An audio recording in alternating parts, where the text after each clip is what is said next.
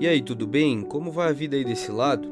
Esse é o podcast Tudo Menos Um e aqui nós falamos sobre temas que vão te ajudar a viver a vida aqui nessa terra enquanto nós trilhamos o caminho para o céu.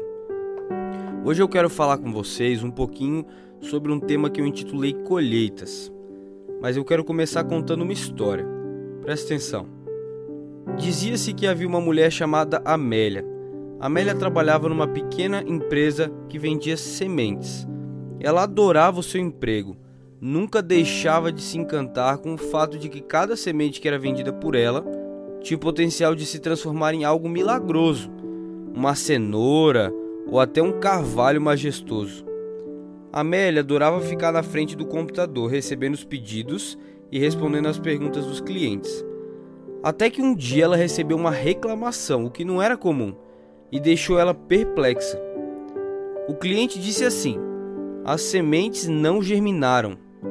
Comprei elas há dois meses e até agora nada.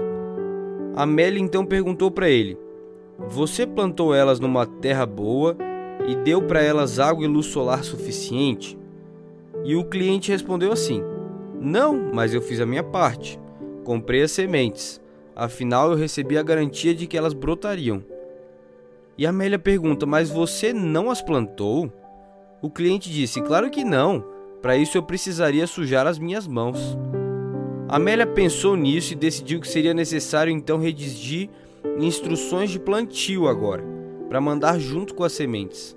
E ela resolveu que a primeira orientação seria: é preciso seguir as instruções de plantio para que as sementes germinem. Não se pode colocá-las numa prateleira e esperar que elas cresçam naturalmente. Mas não demorou muito depois disso outra queixa apareceu. Agora o outro cliente disse assim: as sementes não estão produzindo. Então Amélia fez as mesmas perguntas. Você plantou elas em boa terra? Deu a quantidade adequada de água e luz solar? Então o cliente garantiu: com certeza, fiz tudo isso exatamente como indica a embalagem. Mas não deu certo. Amélia perguntou: não aconteceu nada? Sementes não brotaram? O cliente respondeu: Não aconteceu nada. Eu plantei elas exatamente como indicado. A minha esperança era comer tomate no jantar. Agora eu estou muito decepcionado. Espera aí, rebateu Armélia. Você está me dizendo que você plantou as sementes hoje? O cliente disse: Não seja ridícula. Eu plantei elas já faz uma semana. Eu não estava esperando ver tomates no primeiro dia. Eu fui paciente. Eu posso te garantir que de lá para cá eu reguei e esperei bastante. Então Amélia ficou surpresa, mas ela sabia que ela agora precisava adicionar uma outra instrução. Então ela colocou assim: Essas sementes seguem as leis da biologia. Se você plantar as sementes de manhã e esperar comer tomates na mesma semana, você vai se decepcionar. É preciso ser paciente e esperar o ritmo normal da natureza. Tudo ia bem até então, mas Amélia respondeu, recebeu outra queixa. Dizia assim: Estou muito decepcionado com as suas sementes, iniciou o cliente. Plantei elas seguindo à risca as recomendações do pacote. Rasguei, tive o cuidado de deixá-las expostas ao sol no tempo indicado e esperei que elas finalmente dessem frutos. Amélia respondeu e observando: Parece que você fez tudo certo. Até aí tudo bem, disse o cliente, mas o que eu colhi foi abobrinha. Amélia disse, mas consta nos meus registros que essas foram justamente as sementes que você comprou. Mas o cliente disse, eu não quero abobrinha, eu quero é abóbora. Amélia não entendeu, disse, não estou entendendo. Ele disse, plantei as sementes na minha horta de abóboras, o mesmíssimo solo que produziu abóboras no ano passado. Eu elogiava as plantas todos os dias, dizendo que elas se tornariam lindas abóboras. Mas em vez de abóboras grandes, redondas e alaranjadas, eu ganhei abobrinhas longas e verdes, e aos montes. Não era isso que eu queria. Amélia percebeu então que as orientações ainda não eram suficientes e era necessário enunciar mais uma. O seguinte princípio tinha que ir junto o tipo de semente que você plantar e a época de plantio determinarão a sua colheita. Sabe, quando a gente olha para essa história, você vê três tipos de lição. A primeira lição do primeiro cliente é simples: se você não plantar, as sementes não vão germinar. Isso é claro, é óbvio. A segunda lição é: se você plantar, as coisas não acontecem do dia para a noite. É necessário ser paciente e esperar o tempo certo das sementes. E a terceira e última lição de Amélia é que o tipo de semente que você planta e a época que você planta vai determinar o que você colhe. Quando a gente vai para a Bíblia, lá em Gálatas 6, do verso 7 ao verso 10, a gente encontra o apóstolo Paulo ensinando a seguinte coisa sobre a colheita de Deus. É bem parecido. Ele diz assim: Não se deixe enganar, de Deus não se zomba, pois o que o homem semear, isso também ele colherá. Quem semeia para a sua carne, da carne colherá destruição, mas quem semeia para o espírito, do espírito colherá a vida eterna. Sabe, Paulo compara a vida cristã a uma fazenda, onde a carne e o espírito são dois campos nos quais a gente pode semear. A colheita que a gente tem depende de onde e do que semeamos. Esse é um princípio vitalmente importante. Nós precisamos entender ele, mas ele é muitas vezes negligenciado. Ele fala um pouco sobre a santidade. Nós não somos vítimas indefesas da nossa natureza, do nosso temperamento e do ambiente em que nós vivemos. Pelo contrário, o que nós nos tornamos depende em grande parte de como nós nos comportamos. Nosso caráter é moldado pela nossa conduta. Semear pela carne ou semear para a carne é ceder a ela e satisfazer ela em vez de crucificá-la. As sementes que nós semeamos são, em grande parte, os nossos pensamentos e ações.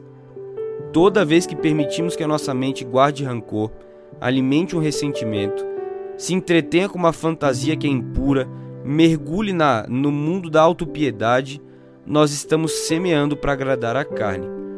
Toda vez que ficamos com más companhias, cuja influência a gente sabe que não pode resistir, toda vez que nos deitamos na cama quando deveríamos estar orando, toda vez que cedemos ao vício da pornografia e outros vícios, toda vez que assumimos um risco que sobrecarrega nossa capacidade de domínio próprio estamos semeando para agradar a carne.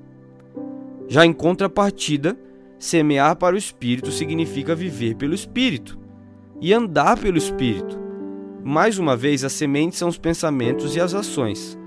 Pelo conteúdo que lemos, pelas companhias que temos, pelas atividades que buscamos fazer, podemos semear para agradar o espírito. Além disso, precisamos promover hábitos que sejam disciplinados de devoção na nossa vida particular e pública, na oração diária e na leitura bíblica, no culto com o povo de Deus e no dia do Senhor. Tudo isso é semear para o Espírito. Sem essas atitudes não dá para ter colheita do Espírito, nem os frutos do Espírito. Paulo faz a distinção entre as duas colheitas, bem como entre as duas semeaduras. Os resultados são apenas lógicos. Se semearmos para a carne, como diz o texto bíblico, colheremos destruição é um processo de decadência moral que vai se instalar em nós. Iremos de mal a pior até que finalmente nós vamos perecer. Mas por outro lado, se semearmos pelo Espírito, colheremos a vida eterna, é o que o texto diz. Um processo de crescimento moral e espiritual vai começar. Então, a comunhão com Deus, que é a vida eterna, se desenvolve até que na eternidade ela se torne perfeita. Santidade é uma colheita se iremos colher ela ou não vai depender do que e de onde nós semearmos. Se quisermos uma colheita de santidade, devemos evitar semear para a carne e continuar sempre semeando para o espírito e crucificando a carne. Outra maneira de dizer, como está lá em Gálatas 5, é que devemos crucificar exatamente o que eu disse a carne e andar pelo espírito. Não tem outro modo de crescer em santidade. Mas o texto não para por aí. Os dois últimos textos, os dois últimos versos dizem assim: E não nos cansemos de fazer o bem, pois no tempo próprio colheremos, se não desanimarmos. Portanto, enquanto temos a oportunidade, façamos o bem a todos, especialmente aos da família da fé. O serviço cristão efetivo é um trabalho cansativo e exigente. nós somos tentados a desanimar, afrouxar e até desistir. Mas o apóstolo dá esse incentivo para a gente. Ele diz que é bom fazer o bem, e fazer o bem é como plantar sementes. Se perseverarmos plantando, então no tempo próprio nós colheremos se não desanimarmos. Se o agricultor se cansar de semear e deixar metade do campo sem semeadura, vai haver apenas metade da colheita. Isso acontece da mesma maneira com as boas obras que nós fazemos. Se quisermos uma boa colheita, então devemos terminar a semeadura e ser pacientes. Não podemos esperar semear e colher no mesmo dia. Se a semeadura é a prática das boas obras, então o que é colheita? Paulo não nos diz, ele deixa a gente deduzir. Mas fazer pacientemente o bem na igreja, na comunidade, sempre produz bons resultados. Pode trazer conforto, alívio ou assistência aos necessitados. Pode levar um pecador ao arrependimento e à salvação. Pode ajudar a frear a deterioração moral da sociedade e até a tornar ela um lugar um pouquinho mais agradável para se viver.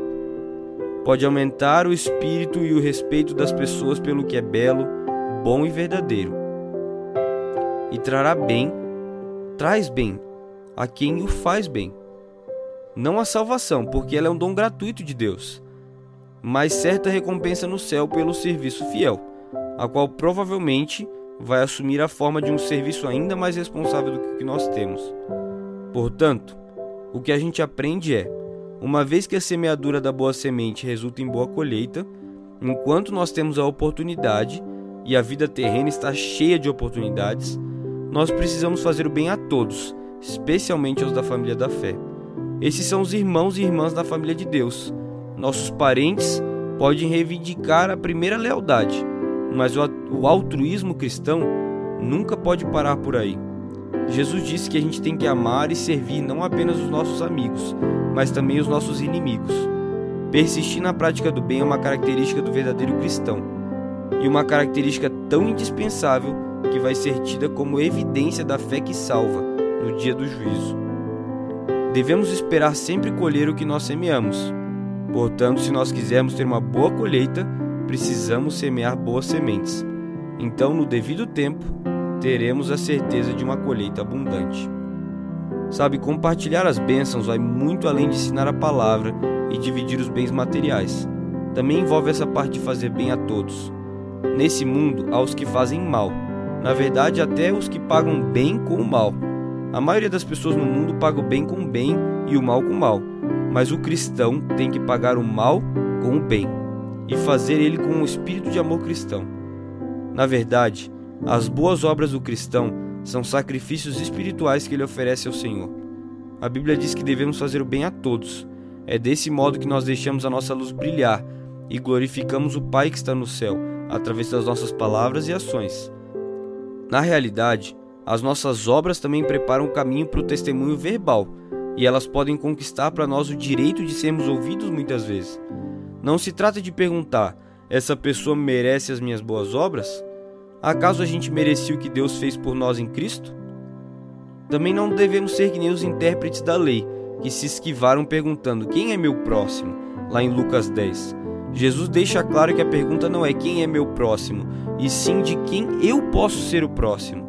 Ao fazermos, ao fazermos o bem a todos, devemos dar prioridade à família da fé, à comunhão dos que creem. Isso não significa a igreja local que a igreja local tem que se tornar uma panelinha exclusiva, com os membros isolados do mundo ao redor, sem fazer qualquer coisa para ajudar os perdidos. Antes, isso se trata de uma questão de equilíbrio. Sem dúvida, os cristãos do tempo de Paulo tinham muitas necessidades, talvez mais difíceis do que as pessoas de fora, porque muitos dos fiéis sofriam por causa da sua fé. Mas além disso, o homem sempre cuida da própria família antes de se preocupar com a vizinhança. Mas continua sendo preciso lembrar de partilhar a fé com outros cristãos, para que eles compartilhem também com o mundo necessitado. Todos nós compartilhamos com o mundo, né? O cristão na família da fé, ele tem que se colocar como receptor a fim de se tornar um transmissor. Quando nós crescemos e aumentamos no amor um para com os outros, nós abençoamos os outros. Esse amor tem que transbordar para os outros. É assim que deve ser. Ou semeamos ou ceifamos. Essa é a lei do céu. Essa é a lei da colheita de Deus. Se nós não semearmos, nós não ceifaremos. Como está a sua semeadura hoje? Você está plantando para a carne ou para o espírito? Como é que você tem agido com aquelas pessoas da família da fé e com aquelas pessoas que não são da família da fé? Você tem se tornado um transmissor pelas bênçãos que você tem recebido ou você tem retido essas bênçãos? Pense nisso hoje, se torne um transmissor, semeie para o espírito.